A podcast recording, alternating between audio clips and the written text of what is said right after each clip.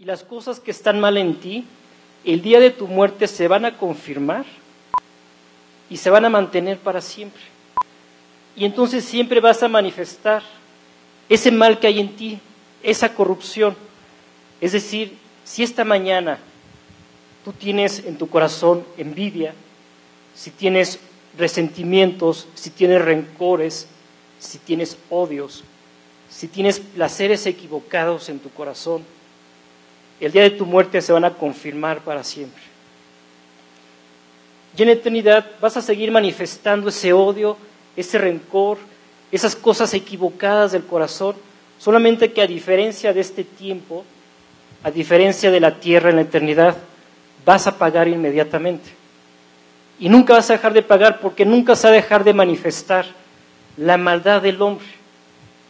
La única forma de frenar y de limpiar al hombre esa maldad es a través de la decisión concreta de invitar a Cristo al corazón. Esta decisión es lo que le permite a Dios hacer un milagro en tu vida que la Biblia le llama volver a nacer. Lo que Dios te propone esta mañana es que tú le permitas a Él cambiar tu vida. Es que produzca en ti un milagro que Él llama volver a nacer. Es un milagro por medio del cual Él te provee de una vida, por medio de la cual Él te va a apartar del pecado, de esa maldad, te va a limpiar de esas cosas equivocadas del corazón, te va a librar de esos conflictos en el interior. También te puedes preguntar, ¿y ya no voy a pecar? Quiero aclararte algo. Hace 21 años yo volví a nacer. Yo acepté esta invitación. Y a partir de ese momento he visto cómo Dios ha quitado de mi corazón cosas equivocadas, muy equivocadas. Y la Biblia promete que un día vamos a alcanzar la perfección. Ese momento no ha llegado a nuestra vida. Ese momento va a llegar cuando lleguemos a la presencia de Dios. Ese día seremos librados completamente de la corrupción que hay en nuestro interior y para siempre. Pero hoy tú puedes recibir una vida nueva para poder enfrentar con victoria esa corrupción que hay en tu interior.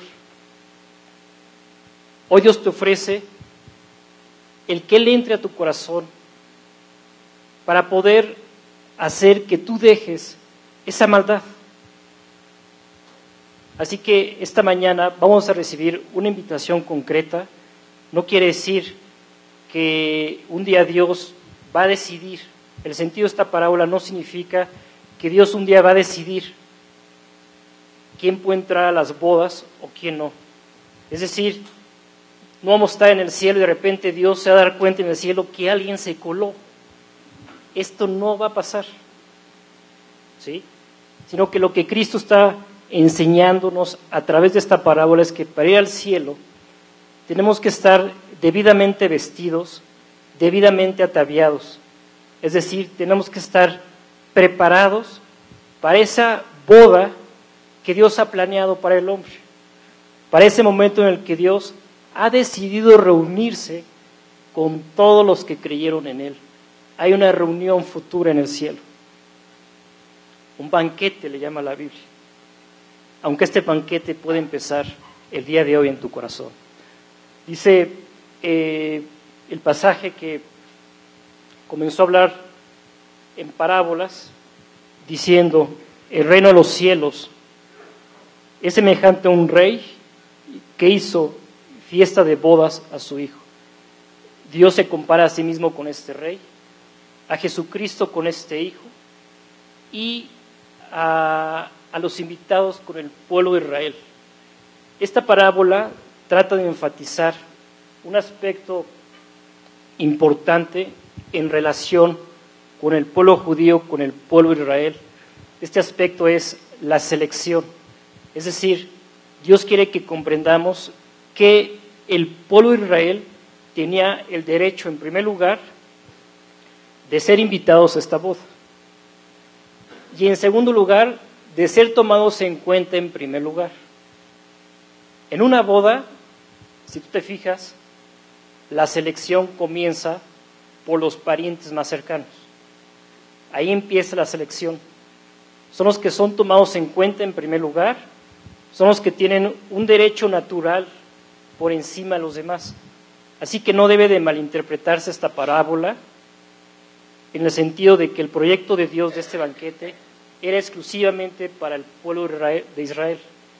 Lo que Jesucristo está exaltando y que quiere que comprendamos es que el pueblo judío ocupaba un lugar especial en los planes de Dios. ¿Por qué?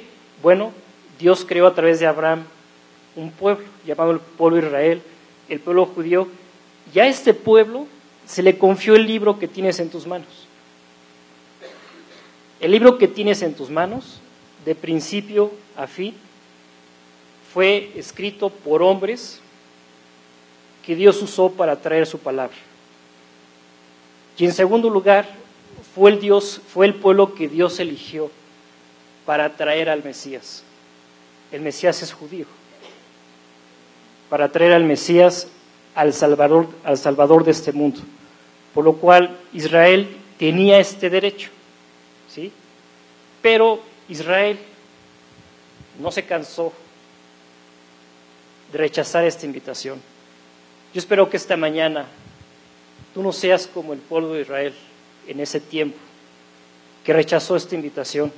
Dice el pasaje que habiendo, eh, dice el versículo 3,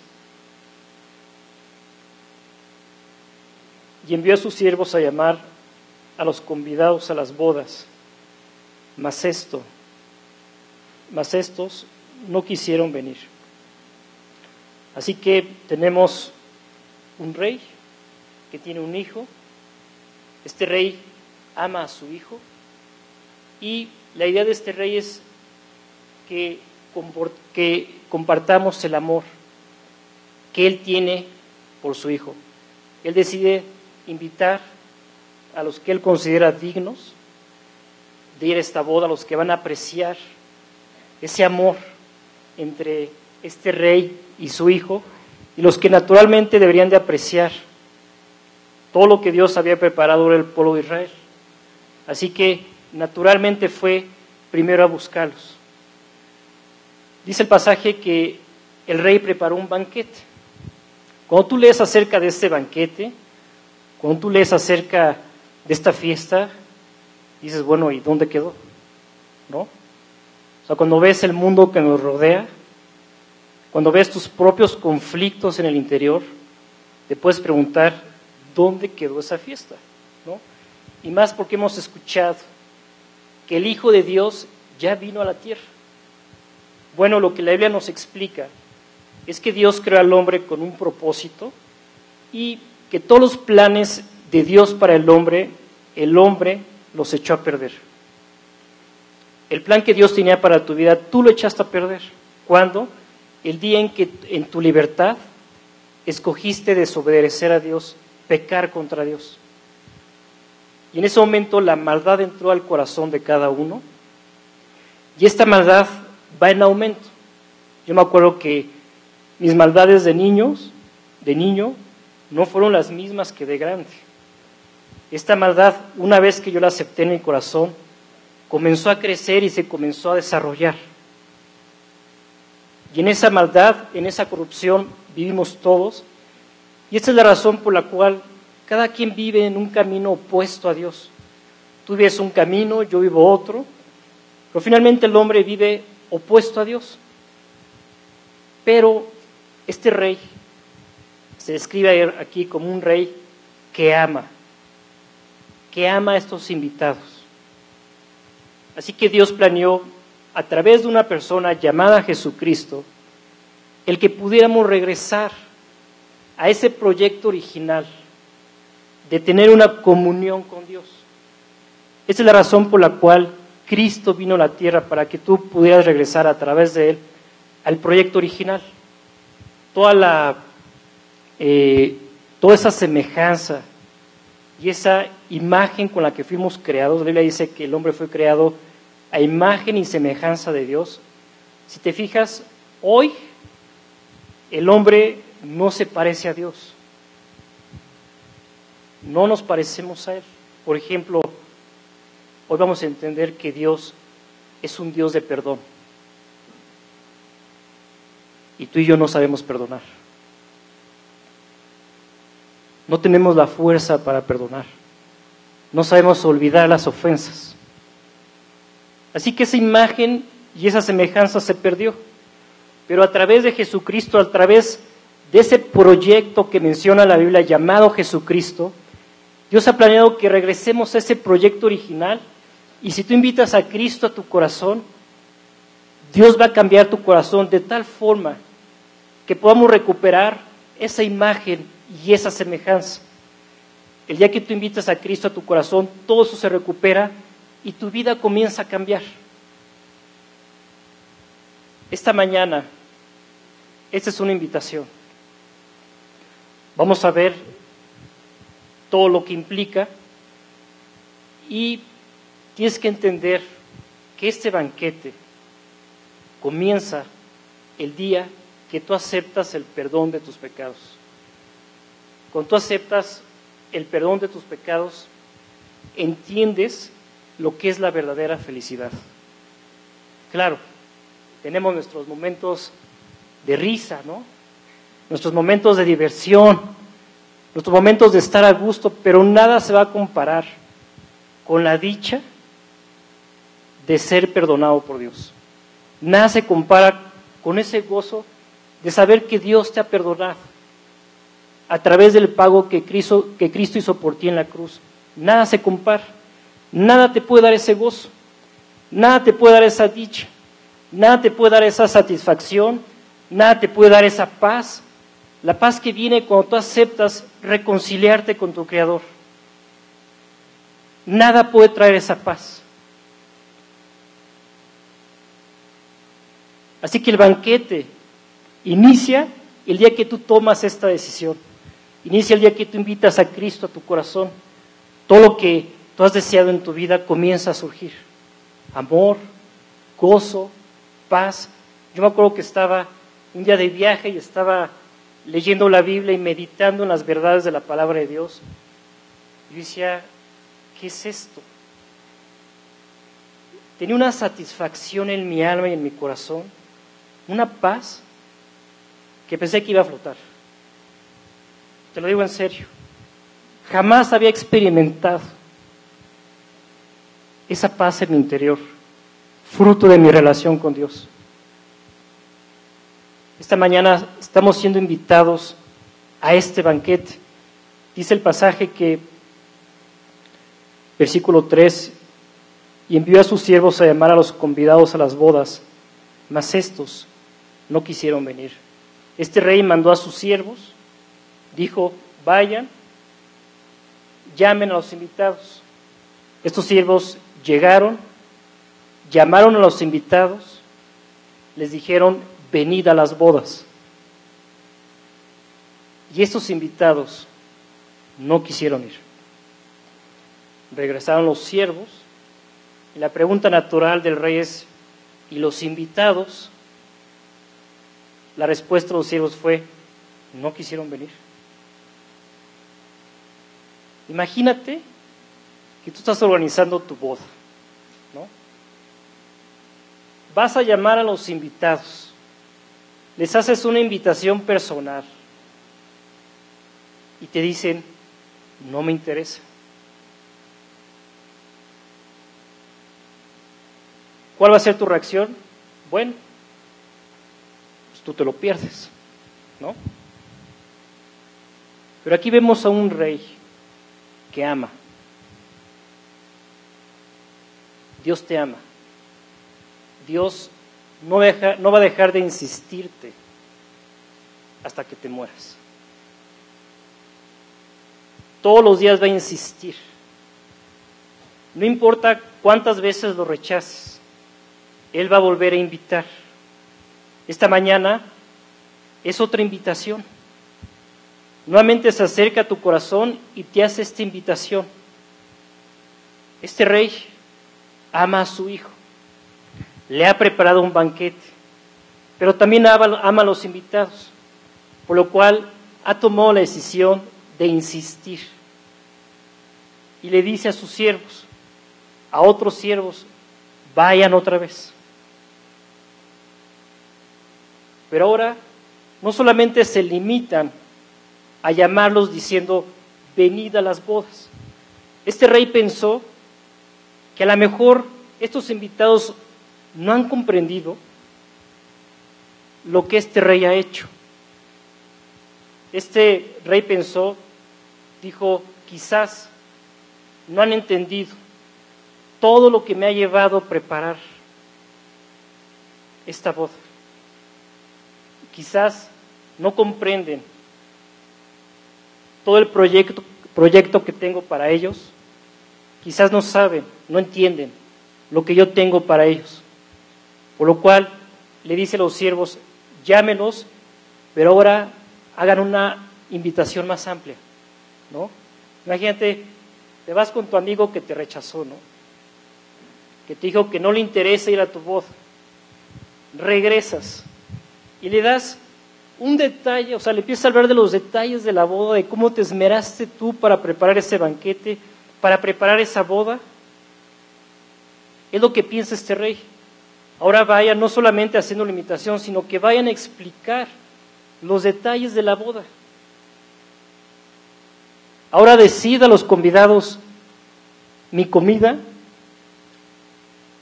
he aquí, he preparado mi comida, mis toros y animales engordados han sido muertos y todo está dispuesto.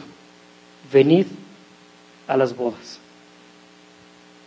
Dice la palabra de Dios, todo lo que necesita tu vida y especialmente la salvación, todo está preparado por Dios para ti. Todo está listo. La fiesta está preparada. El banquete está listo. Lo que tú necesitas para tu necesidad concreta del día de hoy y del día de mañana y de cada día, lo que tú necesitas, todo está preparado y todo está listo. Solamente para aceptar la invitación e ir y disfrutar de estas cosas. Porque al final de cuentas, un banquete de bodas, ¿para quién es? Para los invitados. La recepción de una boda es para los invitados. Todo lo que Dios ha hecho, que pueden ver tus ojos y lo que no pueden ver, todo ha sido hecho para ti. Esto es impactante. Esta descripción de que mis, mis toros y animales engordados habla de ese tiempo que tomó el preparar estos animales de tal forma que se encontraran en el momento para ser matados y ser preparados para los invitados. Con, Dios, con esto Dios te está tratando de decir que Él ha preparado todo para ti, se ha tomado su tiempo para pensar en lo que tú necesitas, se ha tomado su tiempo para pensar en todas tus necesidades y en la forma de que Él va a suplir esas necesidades. Esto es impresionante. Pero además, el saber que todo este mundo fue creado para ti, pensando en ti, es algo impresionante. Para que me entiendas, Dios no piensa en otra cosa. Tú y yo nos distraemos en la tele, no sé, en, las cosas que se te ocurran, pero Dios no se distrae. Él está enfocado completamente en ti y en hacerte comprender la profundidad del amor hacia tu vida. Ese es en lo que Dios entretiene, ¿no? En ti. Dice el pasaje que la fiesta está lista, ¿no? Al final de cuentas, si lo analizas, Dios no va a obtener ningún beneficio si tú aceptas esta invitación. Él no va a dejar de ser Dios. Si tú le crees o no le crees, Él no va a dejar de ser Dios. Es decir, Dios no es Dios si tú crees. Si hay gente que dice, yo no creo en Dios y piensa que con eso mató a Dios. Y Dios ya no existe. No, Dios es. Dios existe independientemente de lo que tú creas en Él. ¿Y qué es lo que el hombre ha hecho con todo esto que Dios le ha dado? Si tú lo analizas, si ves tu entorno, si ves eh, este mundo, lo hemos destruido, lo estamos destruyendo. Y esto solamente habla de los conflictos que hay en el interior de cada persona. Todas las estructuras, si te asomas a Dóriga, te vas a encontrar a López Dóriga en las noches, si te asomas un poquito a él, te vas a dar cuenta que todas las estructuras de la vida están afectadas. La estructura moral está afectada. La estructura social está afectada. Y la estructura espiritual, esa relación con Dios, evidentemente está afectada. Todo está afectado. Así que el que necesita ir a ese banquete eres tú. El que necesita aceptar esta invitación eres tú. El que necesita ser beneficiado eres tú. Tú eres el que, tú eres el que necesitas ayuda, tú eres el que necesitas dirección, tú eres el que necesitas amor, tú eres el que necesitas afecto, tú eres el que tienes el que el que está en apuros, tú eres el que tiene angustia, Tú eres el que vive en pleitos, vive en conflictos. Tú eres el que no ves la salida de tus problemas. Eres tú, no es Dios. Pero la Biblia nos aclara la profunda satisfacción para Dios, ese gozo eterno que representa para Él el que una persona acepte esta invitación. Dice el pasaje, el siguiente versículo.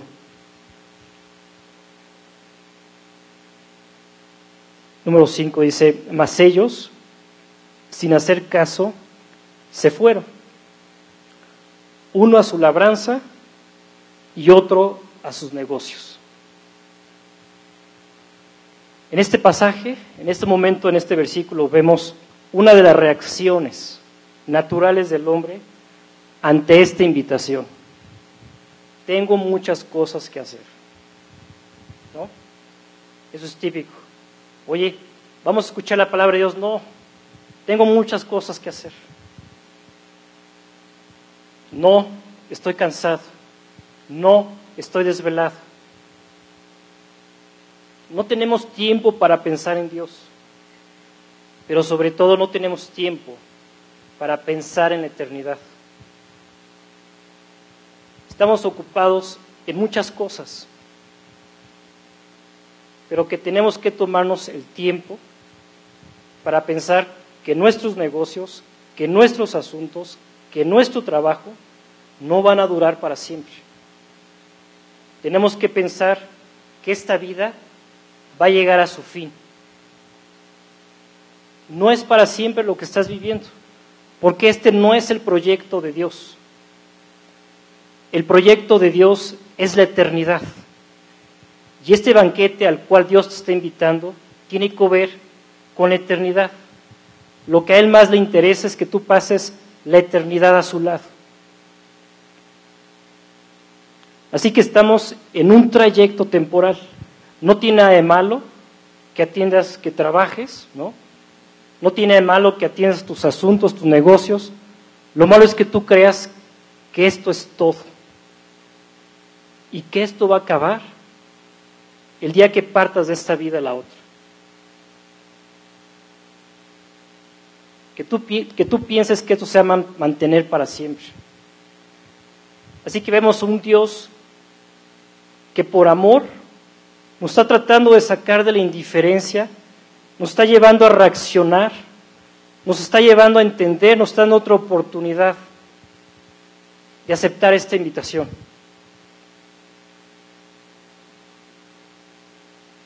Tenemos un rey que ama a su hijo, que le organizó un banquete, llamó a los convidados, no quisieron ir, volvió a insistir, volvieron a rechazar, pero las bodas están listas. El banquete está preparado. La fiesta es para ti. ¿Qué está haciendo Dios? Está tratando de insistir. Está tratando de que salgas de la indiferencia. Está tratando que despiertes, que lo vuelvas a pensar y que lo pienses bien. Dice el pasaje que y otros, tomando a los siervos, los afrentaron y los mataron. Bueno, ya fue suficiente con que te digan que no te interesa ir a tu boda. Pero ya el punto de apedrear y matar a los mensajeros de esta boda solamente habla de la corrupción y la maldad en la que vive el hombre. Solamente habla la razón por la cual el hombre no quiere pensar en esto, por la cual el hombre se autoengaña pensando que la Biblia no es palabra de Dios, porque el hombre se quiere confirmar en sus pecados. Esta es la única razón. La única razón por la cual tú quieres matar la verdad es porque no quieres nada que ver con ella.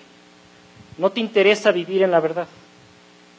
Entonces hay que ver la forma de ocultarla, de quitarla de nuestra vista, de anularla. Y esto fue lo que hicieron con Jesucristo. Aunque Dios, Dios aprovechó esta situación para llevar un juicio en la cruz. Es verdad que los judíos quisieron matar a Jesús, pero también dice la Biblia que en el momento que Cristo estaba en la cruz, Dios, que es un Dios de oportunidades, ¿sí?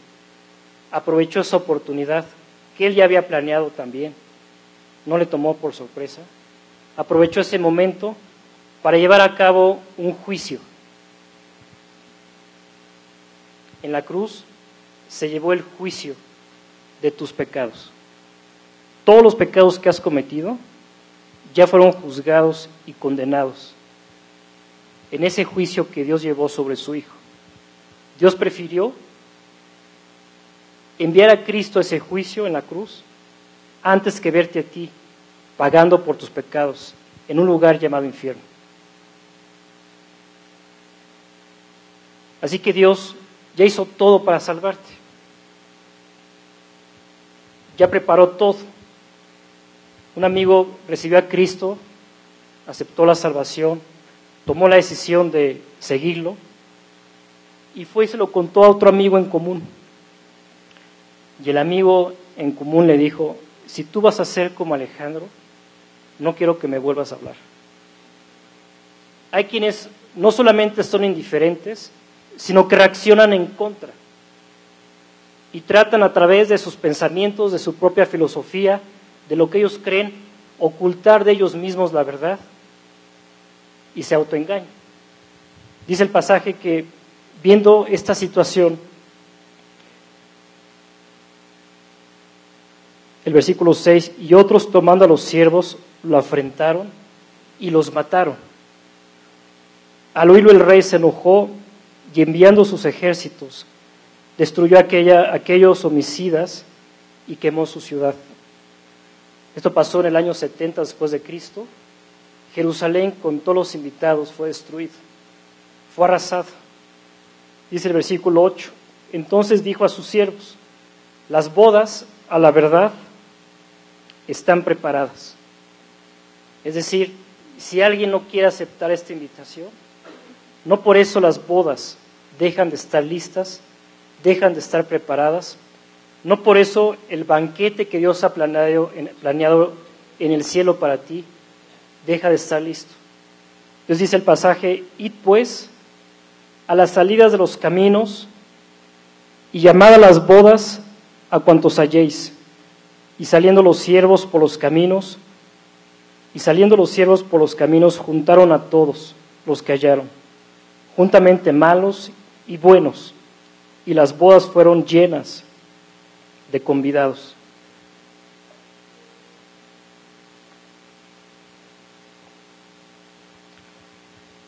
¿En qué momento nos encontramos? Bueno, la parábola tiene eh, eh, varios tiempos cronológicos, ¿sí? El primer tiempo que está hablando es el tiempo que duró el pueblo judío rechazando a quien lo buscaba. ¿Cuánto tiempo duró este rechazo? Duró dos mil años. ¿Sí? Eh, que duró el pueblo directamente guiado por Dios. Hasta, desde Abraham hasta el tiempo de la muerte de Jesús. El siguiente tiempo del que habla la parábola es cuando en el año 70 después de Cristo, Jerusalén y los invitados fue destruida. Dice la Biblia que no quedó piedra sobre piedra.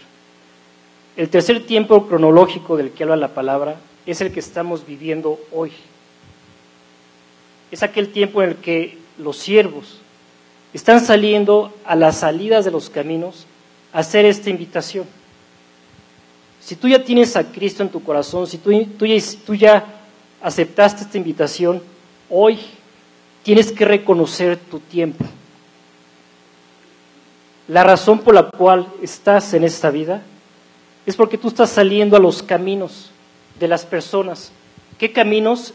El camino de cada persona. Cada persona decidió tomar su propio camino. Cada cual se apartó, dice la Escritura, por su propio camino. Y ahí, en nuestros caminos, yo me encontraba en mi propio camino cuando alguien se acercó y me habló de esta invitación. Esta mañana, este es tu tiempo, te invita hasta Cristo a tu corazón. La Biblia, la parábola habla de otro tiempo, ¿sí? que es el tiempo cuando eh, en el cielo se lleva a cabo este banquete, el tiempo de llevar a cabo las bodas.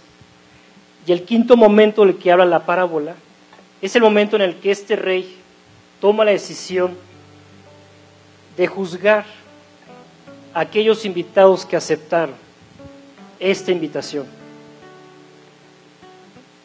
Hoy no estamos en ese tiempo. No estamos en el tiempo de juicio. Tampoco estamos en el banquete que Dios preparó en el cielo. Estamos en el tiempo de decisión. Tú tienes que tomar esta decisión. Tú tienes que tomar la decisión de prepararte para esta voz ¿Cómo se prepara una persona para ir a este banquete, a esta boda? Dice la Biblia que lo primero que tienes que hacer es aceptar el pago de tus pecados que Cristo hizo por ti en la cruz. Tienes que aceptar tu salvación. Dios te ama y te ha provisto de una salvación. ¿Cuál es el problema de reconocer que eres pecador? Cuando Dios está poniendo delante de ti una salvación. ¿Por qué no aceptas la salvación? ¿Qué es lo que te impide aceptar la salvación? ¿No quieres abandonar tus propios caminos? ¿Tus caminos de maldad? ¿Tus pecados? ¿Te quieres afirmar en ellos para siempre? Hoy es el día de decisión. Dice el pasaje Versículo 10, y saliendo los siervos por los caminos, juntaron a todos los que hallaban, juntando malos y buenos, y las bodas fueron llenas de convidados. Y entró el rey para ver a los convidados, y vio allí un hombre que estaba, que no estaba vestido de boda. Y le dijo, amigo, ¿cómo entraste aquí sin estar vestido de boda? Mas él enmudeció. Entonces el rey dijo a los que servían, atadle de pies y manos y echadle en las tinieblas de afuera. Allí será el lloro y el crujir de dientes. El versículo 13 habla de un tiempo. Habla de un tiempo donde no hay nada que hacer. Habla de un tiempo donde la decisión ya fue tomada. Pero hoy no estamos en ese tiempo. Estamos en el tiempo de aceptar la invitación. Dice la Biblia que llamaron a buenos y malos. ¿Por qué? Porque tanto el que se considera bueno como el que considera, como el que acepta sus pecados. Hay quienes al compararse con otra persona se ven más buenos que otros. Esto no significa que no hayas pecado contra Dios. Por eso dice la Biblia que tanto buenos y malos llegaron al cielo, a este banquete, aceptaron la invitación. Todos necesitamos arrepentirnos. Ante la justicia perfecta de Dios, absoluta, no hay nada que hacer. Si te comparas conmigo, seguramente eres súper buena onda. Seguramente eres muy bueno. Pues si te comparas con Dios, vas a resultar pecador. No caigas en esta trampa de pensar que tú no necesitas arrepentirte, que tú no necesitas reconocer tus faltas, que tú no necesitas que te cambien el corazón, que tú no necesitas salvación. No caigas en esta trampa esta mañana, acepta esta invitación. Acepta que Dios te vista de bodas. ¿Cómo te vas a vestir de bodas? Si tú, le abres la puerta de tu corazón a Jesucristo, Cristo va a entrar y con su sangre va a cubrir todos tus pecados. Dice el pasaje que de repente se descubrió en la boda alguien que no estaba bien vestido. La única vestimenta que Dios acepta es la de Cristo. La Biblia dice que cuando invita a Cristo al corazón queda completamente revestido de Cristo. Y solamente esta vestimenta va a cubrir cada pecado que has cometido. De lo contrario, serás descubierto en la vergüenza de tus pecados, serás descubierto en la vergüenza de tus faltas, serán descubiertos tus pecados. Esta mañana toma la decisión de cubrir esa maldad a través de lo que Cristo hizo en la cruz. Y si tú ya tienes a Cristo en tu corazón, si has aceptado ya esta invitación, entiende el tiempo que estás viviendo. Es el tiempo de salir a la salida de los caminos. Es el tiempo de compartir que hay todo un proyecto preparado para después de la muerte. El hombre tiene que saber que la muerte no es el fin es el principio de una eternidad y que Dios ha preparado un proyecto que ni nos podemos imaginar. Aunque definitivamente a partir de hoy puedes disfrutar los beneficios de aceptar esta invitación. Vamos a terminar la reunión con una oración, por medio de la cual, si tú quieres esta mañana, pele perdón a Dios por lo que has hecho, si quieres arrepentirte, que necesitas arrepentirte, es decir, arrepentimiento significa cambio de mente. Nosotros no podemos lograr este arrepentimiento, no podemos cambiar nuestros caminos, nuestros pensamientos, pero precisamente arrepentimiento significa el que le permitas a Dios cambiar tu mente, cambiar tus pensamientos y cambiar tus caminos. Así que esta mañana tú necesitas arrepentirte si quieres ir a esta fiesta de bodas. Dios no te va a llevar si no estás debidamente vestido. También vamos a orar para que tú puedas aceptar ese pago que hizo Cristo por ti en la cruz, pagando por tus faltas. Dios no quiere que tú pagues por lo que has hecho mal. Así que acepta el pago que Cristo ya hizo por tus faltas. Invítele a vivir a tu corazón. ¿Para qué?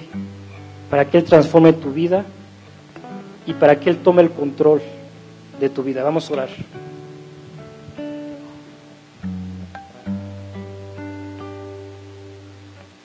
Padre, te damos gracias por tu mostrarte en esta parábola como un padre que ha decidido, que ha decidido preparar todo para el hombre. Gracias por el amor que me tienes. Y esta mañana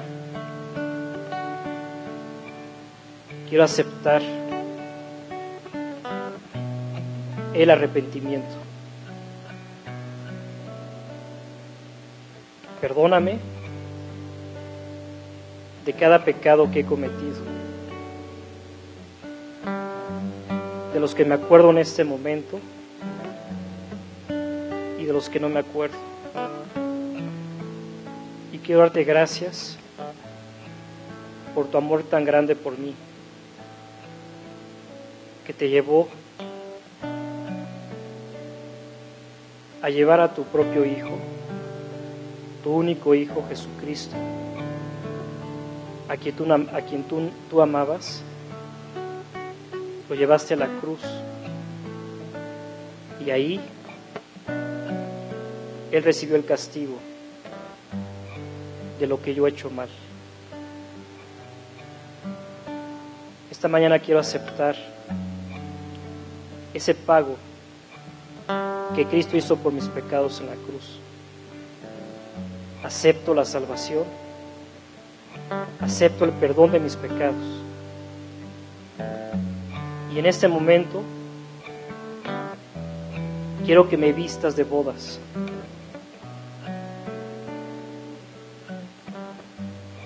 Te abro la puerta de mi corazón.